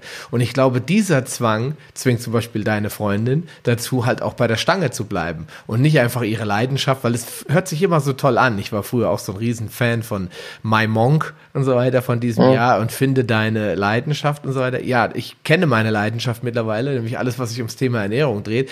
Dennoch kann ich mir im Moment den Luxus nicht erlauben, das hauptberuflich zu machen. Ja, mhm. dazu müsste ich jetzt ein, ein Büro mieten, ein Coaching-Büro aufmachen und mich wahrscheinlich weit unter dem verkaufen, was ich glaube, was ich wert bin, damit mhm. ich Klienten kriege. Und dann sitze ich in dem zweiten Hamsterrad. Also ich wechsle, ja, ich ja. wechsle die Hamsterräder. Und ich glaube, das ja. ist ein großes Thema, dass die Leute gar nicht mehr entspannt sein können. Vor 500 Jahren, da hatten die Leute die Probleme vielleicht nicht. Da hatten sie andere Probleme. Da sind sie an irgendwelchen Seuchen gestorben. Aber da konnten sie einfach sagen, okay, dann gehe ich halt weg. Ja, und gehe woanders hin. Ja, auch heute oder? Ich meine, das siehst du ja ganz oft genau, in Praxis. Das, das ist, glaube ich, ein, wichtig, ein ganz wichtiger Punkt. Und dann ist, glaube ich, ein anderer ganz wichtiger Punkt mit dem Konsum ist halt auch, dass viele Menschen, also gibt es vielleicht sogar noch zwei Punkte, die mir einfallen. Der eine ist, dass halt viele ihre, ihre ähm, negativen Gefühle betäuben durch Konsum, also gerade durch Alkohol oder Rauchen oder halt auch Essen, ja, ganz viel, weil sie irgendwie merken, oh, das fühlt sich nicht gut an, weil sie doch mal ins Gefühl kommen, aber das gar nicht fühlen wollen. Ja, das ist das eine. Und das nächste ist ja, weil du auch so sagst, schnelllebige Welt und so. Das ist ja dann auch das Ding auf Facebook, Instagram und wie das alles heißt. Alle sind tralala glücklich und fröhlich und haben das neue Produkt und dies neue und das neue. Und die meisten wollen dann halt mithalten, ne? weil sie eben dann auch im Außen sind, nicht im Innen, ja, und dann sagen, oh, der hat ein neues Handy, um Gottes Willen, da brauche ich auch ein neues Handy und dann auch da in diesen Konsum, ne? Oder ich kann ja nicht irgendwie zwei äh, muss ja immer am, am Tag, was weiß ich, fünf T-Shirts wechseln oder so jetzt im Sommer, weil sonst, wenn mich morgens einer sieht und ich habe das gleiche T-Shirt irgendwie abends, was denkt der denn von mir und so. Also diese ganzen Sachen im Außen, ne? Und was, was ja auch so super bedient wird durch die Werbung. Und die Werbung ist ja auch so toll und das ist ja auch alles fürs Unterbewusstsein, ne? Das ist ja letztendlich auch nichts anderes als Hypnose. Werbung und so weiter, ja. Also das heißt, die Leute sind dann da drin und da wird dann suggeriert, kauft dir das, kauft dir das, du musst das essen und so und so weiter und so fort. Und äh, für die meisten ja, setzt sich das dann halt auch äh, um. Ne? Und dann kommt es ja wieder, was du sagst. Ne? Dann ist ja heute ist ja auch, das ist ja das Verrückte, das gab es ja äh, zu meiner Jugend und, und Kindheitszeit kann ich mich auch nicht erinnern. Heute ist ja immer so dieses, kaufe heute, bezahle nächstes Jahr, ja, oder Raten, ja, null Prozent Kredit, tralala, Hauptsache. Also auch dieses, wenn ich dann nicht wirklich mal den, da kann ich den Verstand dann wieder gut gebrauchen, mal einschalte und überlege, okay, ich muss es ja irgendwann dann aber doch bezahlen. Und wie mache ich das? Eben dann wirklich in diesem Hamsterrad, was du beschreibst, drin bin, weil dann habe ich auch noch diese ganzen Schulden an der Backe oder die Sachen, die ich abbezahlen muss. Und dann wird das ja auch nicht besser. Ja? Dann habe ich nämlich nicht nur irgendwie Haus, Frau, Kinder und, und, und, ja, sondern auch noch irgendwie der Fernseher, der schreit, will abbezahlt werden, das Auto will abbezahlt werden und, und, und. Es wird immer mehr und immer furchtbarer. Ne? Ja, dann hast du quasi dieses Prinzip, was die Amerikaner Instant Gratification nennen. Ja. Dieses sofortige Belohnungszentrum. Ja, komm jetzt, 0% Zinsen. Ja. ja. Nicht mehr dieses, und dann muss, eigentlich muss sich dann ja jeder fragen, was gibt mir das Handy eigentlich? Was wird da bedient? Ja. Welche Traurigkeit im Unterbewusstsein? Ich bin die äh, Stefanie oder ich weiß nicht, Kerstin oder Stefanie Stahl, die in dem Buch schreibt dann halt immer, irgendwas tut da weh, ja, und irgendein Kind trauert, ja, ein ja. Teil des Kindes trauert und möchte gern getröstet werden und du tröstest es halt auf die falsche Weise. Nicht indem du sagst, wieso, wir brauchen das doch nicht, wir sind doch gesund und wir haben so viel, wenn man sich anguckt, man denkt immer so, ja, man könnte noch so viel erreichen und dann schalte ich nur mal RTL 2 an und gucke irgendwie so eine Sendung wie Hartz IV in Rostock und dann sehe ich, wie viele Menschen es gibt, denen es so furchtbar schlecht geht, äh, die ja. dann auch teilweise noch überhaupt gar nicht realisieren, dass sie am wirklich am untersten Ende angekommen sind, dass es gar nicht mehr außer dem Tod nicht mehr weiter nach unten geht, ja, und äh, teilweise pff, nehmen die das noch relativ locker hin, ja, sondern auch so ist es halt, ja, und dann denkt man immer so, oder ich persönlich denke dann immer, okay, alles klar, dir geht's super. Du hast ja. ein wunderbares Leben. Ja, und das Verrückte ist ja auch bei denen, das kennt ja auch jeder von sich. Du kaufst dir dann was und dann ist die Freude irgendwie, keine Ahnung, lass es mal hochkommen, paar Tage. Das ist ja dann schon viel. Für, für die meisten ist es ja irgendwie nur wenige Minuten oder ein paar Stunden. Dann ist dieses Glücksgefühl auch wieder weg und dann brauche ich wieder was Neues. Also es ist ein völliger Irrsinn. Und ähm, die Menschen, die dann mal anfangen, in sich hineinzuhorchen und das Glück in sich zu suchen, denn da ist es ja, äh, und das dann da finden, ähm, da habe ich schon ganz oft gehört, das ist dann so ein richtiges Aha-Erlebnis, ja, weil die brauchen dann plötzlich nicht mehr diese ganzen Sachen im Außen. Heißt ja nicht, dass ich mir mal irgendwas Schönes kaufen kann und so. Äh, das heißt es ja gar nicht. Aber dass ich, wenn ich da wieder in Anführungsstrichen äh, der Chef bin in meinem System, kann ich dann entscheiden, ja, brauche ich das wirklich, ja oder nein? Kann ich mir das jetzt auch leisten, ja oder nein? Und bin ich in, in diesem Rausch und wie so im Prinzip, äh, letztendlich ist es ja eine Sucht. Ja, das ist ja wie, wie ein, ein Heroinabhängiger oder so, der sagt, okay, ich irgendwie muss ich was besorgen, damit ich mir den nächsten Schutz setzen kann. Ja, irgendwie Geld oder muss was klauen oder weiß der Kuck was. Und das ist ja fast, oder ist eigentlich letztendlich, nüchtern betrachtet, ist nichts anderes. Ne? Das ist wirklich so eine, so ein Rausch, so eine Sucht, immer kaufen, kaufen, kaufen, kaufen, kaufen. Nur, dass natürlich für Heroin keine Werbung gemacht wird im Fernsehen, aber für die anderen Sachen dann schon. Ne? Genau.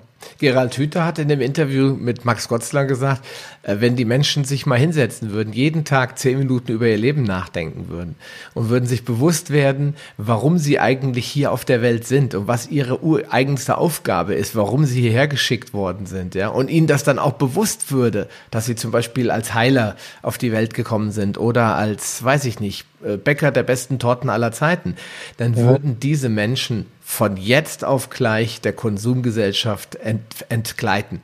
Die, ja. die bräuchten kein Porsche mehr, die bräuchten kein iPhone mehr, weil diese Menschen einfach so dermaßen zentriert und fokussiert sind und wissen, warum sie da sind, dass sie das andere, die ganzen Trostmethoden gar nicht mehr bräuchten. Und das fand ich schon ziemlich, ziemlich gut, ja.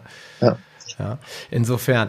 Was haben wir denn jetzt äh, mit den, wir haben ja alle Eltern, ja? Wir Eltern, ich meine, ich bin jetzt auch Vater von zwei Kindern, mache da auch sicherlich regelmäßig Fehler. Ja, was unsere Eltern haben ja auch unser Verhalten mit beeinflusst, ja? Also ja. sicher sehr stark beeinflusst. Ne? Am Anfang noch viel mehr, äh, weil wir sie noch als, als unglaublich als Vorbilder ansehen.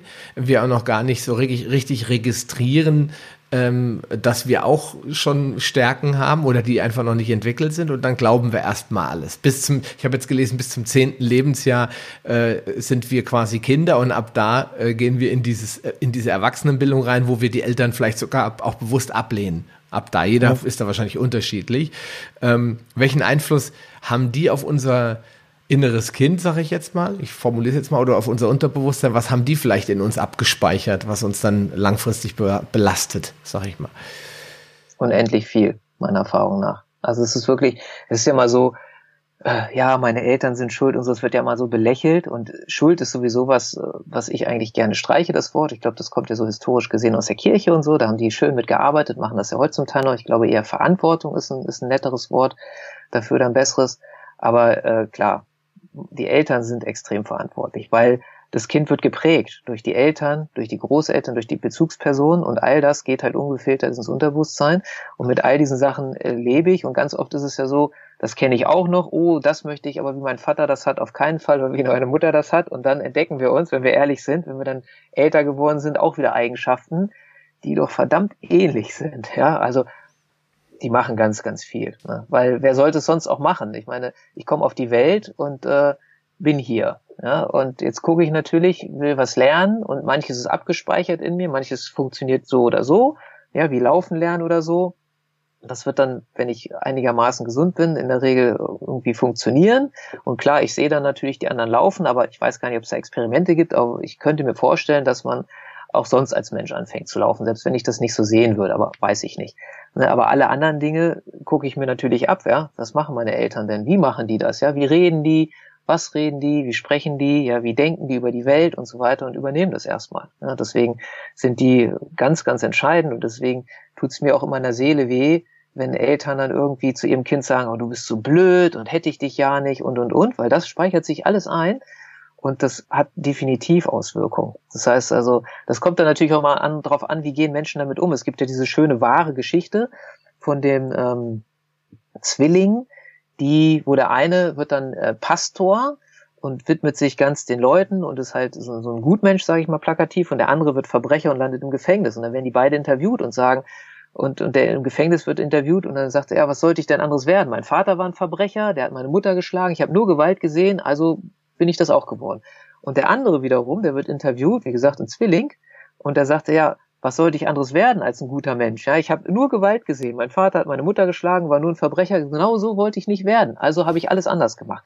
Also wir haben natürlich immer Möglichkeiten, aber ich glaube so allgemein, wenn wir das mal gucken in unserer Gesellschaft, ähm, und das ist ja dann auch wieder, wie du vorhin sagtest, ja, ähm, wie viele Leute, die als Hartz IV Kind geboren werden, sind später mal Multimillionär.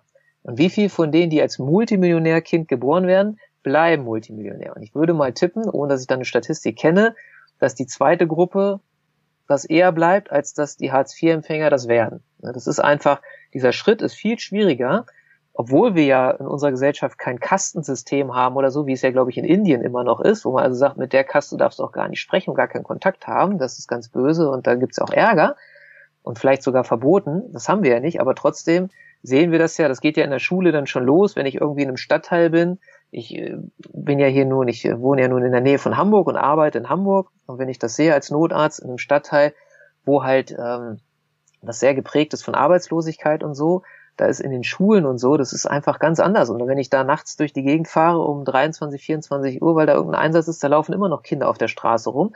Wenn ich in einem Stadtteil bin, wo äh, nur reich und schön wohnt, da siehst du das nicht. Ne? Also es ist einfach, es geht alles in der Kindheit los und das prägt dann Stück für Stück fürs ganze Leben und da auszubrechen, das ist, glaube ich, eine große Aufgabe dann für den Menschen. Aber da könnte der Staat ja auch eingreifen. Ne? Ich meine, im Endeffekt macht er ja, ja. schon sowas wie ein Kastensystem. Na klar. Ja, er, er packt dann, das gibt, warum gibt es Stadtteile, in denen nur Arme wohnen oder nur Ausländer? Warum? Ja, das ist doch völliger Unsinn. Warum die Leute nicht durchmischen, damit eben da nicht diese Abschottung existiert. Ich sage immer, natürlich gibt es Leute, die sind integrationsunfähig in Deutschland. Es gibt aber Leute, die kommen wirklich hierher, weil sie hier ihr Leben in, in die Hand nehmen wollen. Jetzt sind die, werden die in, das, in den gleichen Stadtteil geworfen, wie die Leute, die vielleicht keinen Bock auf Deutschland haben, sondern nur hier sind, weil es ihnen hier einfach einigermaßen besser geht.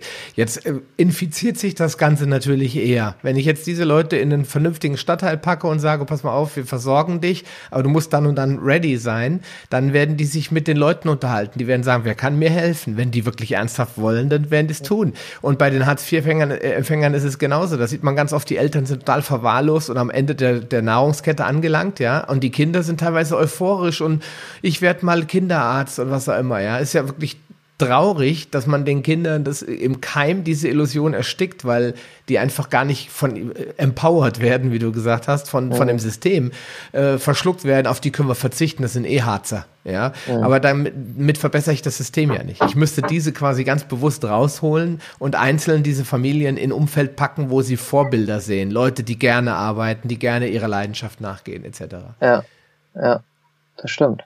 Ja, aber es wird nicht gemacht. Es gibt viele Aufgaben. Ne?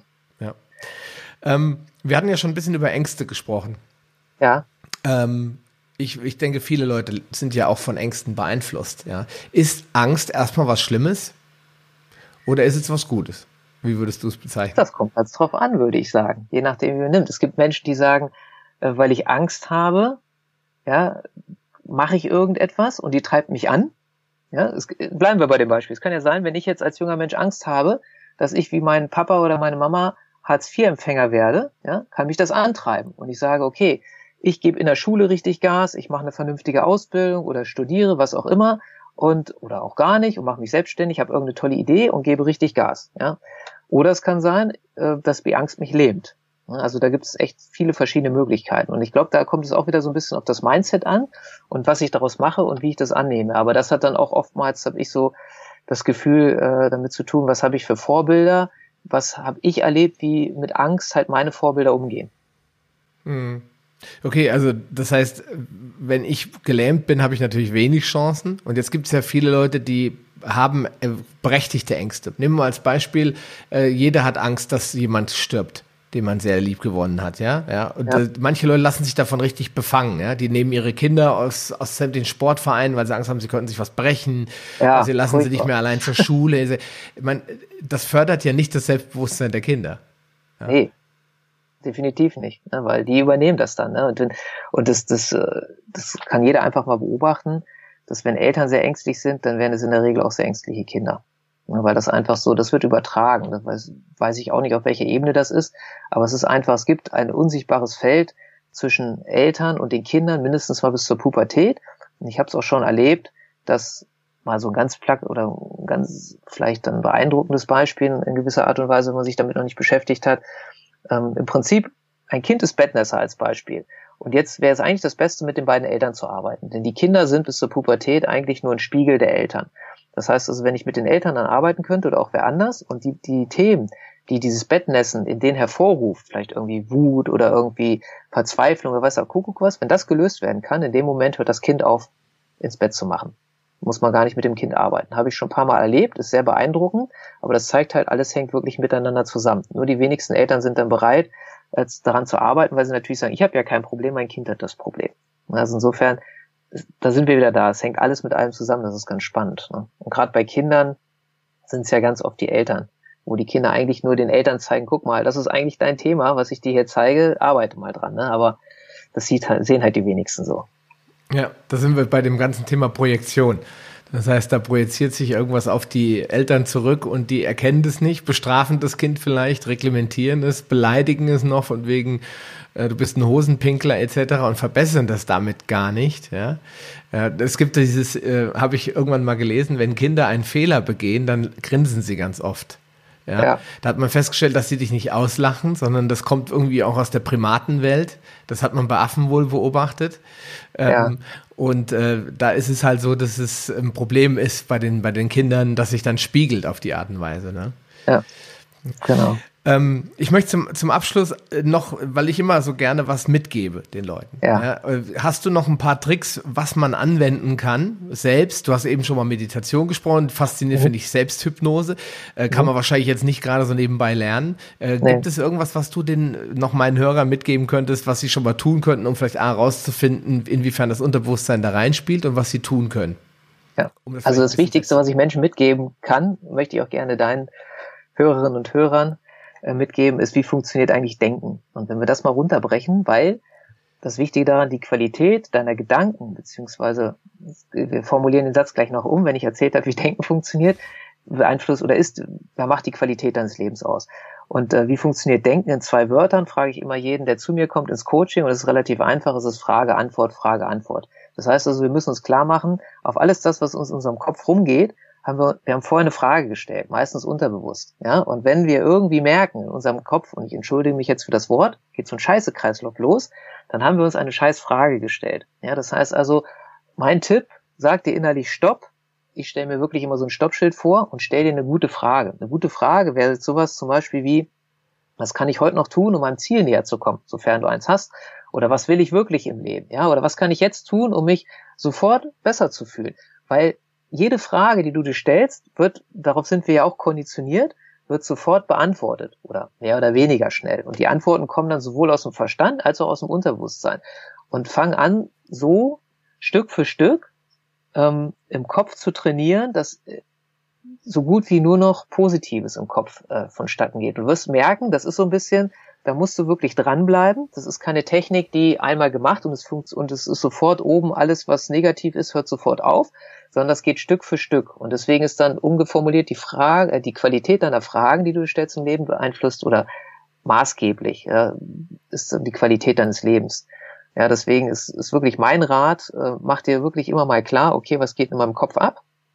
Und äh, wenn das nicht positiv ist oder wenn du einfach auch merkst, es geht mir gerade nicht gut, ich habe irgendwie schlechte Gedanken, außer du willst die gerne haben, bitte sehr, ist kein Problem, ist vielleicht auch mal ganz nützlich ab und zu, wenn du magst. Aber äh, ansonsten sag Stopp und stell dir eine gute Frage. Und da ist auch mein Tipp am Anfang, wenn du das jetzt hörst, ähm, mach, nimm dir mal drei, vier, fünf Minuten Zeit, nimm dir mal einen Zettel und schreib dir mal so ein paar Fragen auf. Ähm, und dann sammel die mal. Dass du am Anfang, habe ich festgestellt, fällt das den Menschen manchmal schwer. Oh shit, ja, hm, was soll ich jetzt fragen, was soll ich jetzt fragen? Dann hast du wirklich wie so eine, wie so eine Hausapotheke zu Hause, kannst du aufmachen, guckst auf den Zettel und stellst dir eine gute Frage und irgendwann wird das Routine werden. Und dann kann es auch sein, dass wenn du eine gute Frage gestellt hast, dass dann nochmal irgendwie vielleicht eine gute Antwort kommt, aber dann geht wieder das Negative los, dann sagst du wieder Stopp und bleibst dran. Und du wirst sehen, das habe ich jetzt über viele Jahre gemacht und merke, dass ich kaum, also ganz, ganz selten noch irgendwelche negativen Sachen im Kopf habe. Das ist wirklich eine ganz, ganz mächtige Technik. Und wenn du die nutzt, wird sich dein Leben maßgeblich verändern. Definitiv. Also das äh, müssten wir vielleicht nochmal, ich weiß, hast du da was in deinem Blog oder irgendwo was, äh, wo du diese Technik groß beschreibst oder kannst du einen Buchtipp dafür geben, um das so Schritt für Schritt zu lernen? Ist das ist lustig, der, äh, ich weiß gar nicht, ob ich das hier verraten darf, aber ich, ich mach's mal so, damit ich jetzt keinen kompromittiere. Ein, ein Mensch, dessen Name schon gefallen ist aus deinem Munde, der äh, ist gerade dabei, ein Buch äh, zu machen. Und in diesem Buch habe ich ein Kapitel geschrieben und da steht das genau nochmal drin. Und ich glaube, ich tippe mal, dass dieses Buch auch demnächst mal rauskommen wird. Ich habe jetzt nichts mehr gehört davon, aber äh, das Ziel war eigentlich, dass das Buch jetzt, wo wir dieses Interview aufnehmen, schon draußen ist. Ich könnte mir aber gut vorstellen, dass äh, ich weiß auch gar nicht, ob das Buch dann was kosten wird oder so, aber ich denke, wenn, dann wird es einen ganz äh, kleinen Preis haben, dass sich das jeder leisten kann. Ähm, da steht das drin. Ansonsten ähm, ist es wirklich so einfach. Mach dir klar, Denken funktioniert, Frage, Antwort, Frage, Antwort.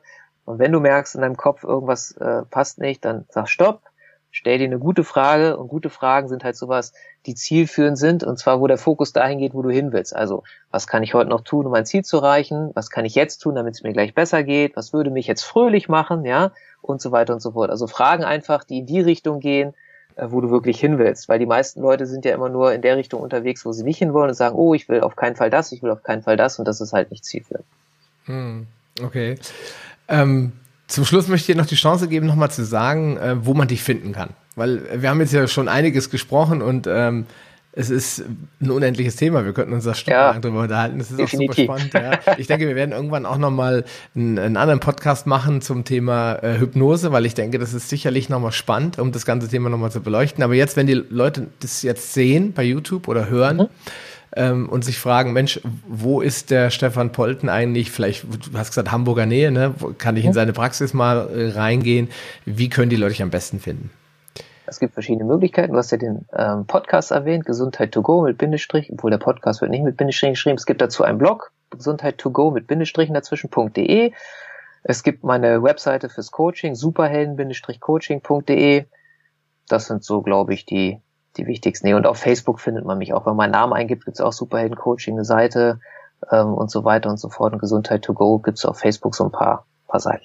Genau, also die Leute, ich werde das in die Shownotes packen, können dich auch jederzeit ansprechen, wer in der Hamburger Nähe wohnt ja. und sagt, ich möchte mal äh, das Ganze ausprobieren, möchte gerne mal äh, Hypnose machen.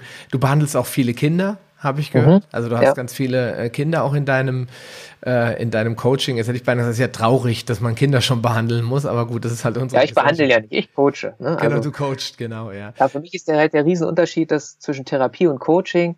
Äh, Therapie ist meistens in der Regel, dass ich irgendwas gucke, okay, was funktioniert nicht, was ist nicht gut, was ist in der Vergangenheit gewesen. Und Coaching ist halt auf die Zukunft gerichtet, wo will ich denn hin? Und das ist, wie du ja anfangs auch gesagt hast, da über mich, ähm, die Blockaden lösen. Was hindert mich jetzt daran, an mein Ziel zu kommen, an das zu kommen, wo ich wirklich hin will? Und das machen wir im Coaching. Deswegen ist bei mir kein Kind, jedes Kind ist so richtig, wie es ist, was zu mir kommt. Und wir gucken halt einfach mal, ähm, was wir verbessern können, damit es an sein Ziel kommt. Genau, in diesem Sinne.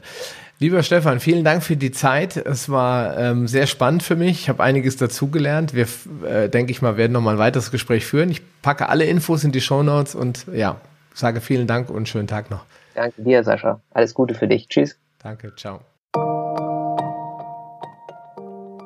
Willst du dich mit Gleichgesinnten über Paleoernährung, einen gesunden Lifestyle oder die leckersten Rezepte austauschen?